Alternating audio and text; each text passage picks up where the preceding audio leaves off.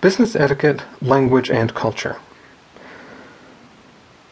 Although UK businesses operating in Australia enjoy the advantage of a relatively familiar cultural environment, it is still worth noting key cultural concepts. Egalitarianism. Australia has an egalitarian culture where little weight is placed upon differing societal status. Mutual respect, modesty, and parity are highly valued. In business, this means a down to earth attitude where people avoid drawing too much attention to personal achievements or qualifications in case it is perceived as arrogance, or tall poppy syndrome. Openness. Australians are known to communicate in an open and direct manner. In business, direct and honest communication is appreciated. Australian counterparts are open to new ideas and respect honest opinions.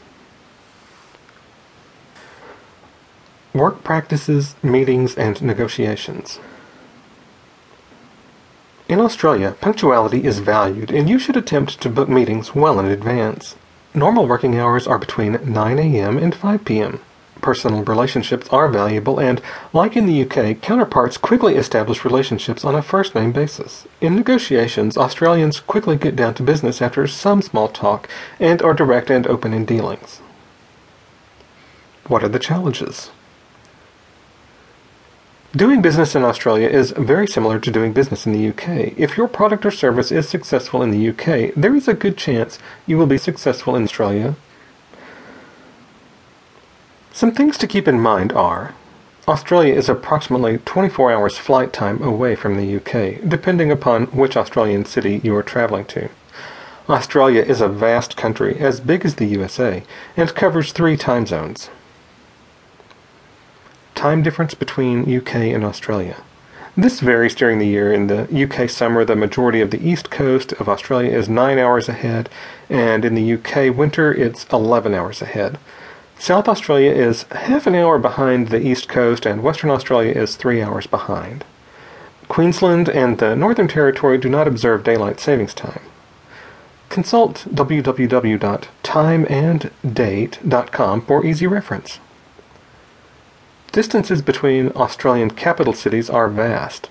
For example, Perth is almost 3,300 kilometers from Sydney.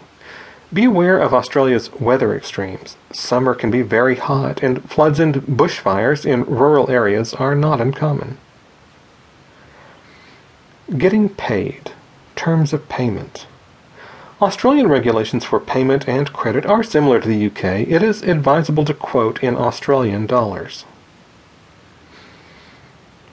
how to invest in Australia. The Foreign Acquisitions and Takeover Act, FATA, provides the legislative underpinnings for the Australian government's foreign investment screening regime to ensure that foreign investments in Australia is consistent with the national interests.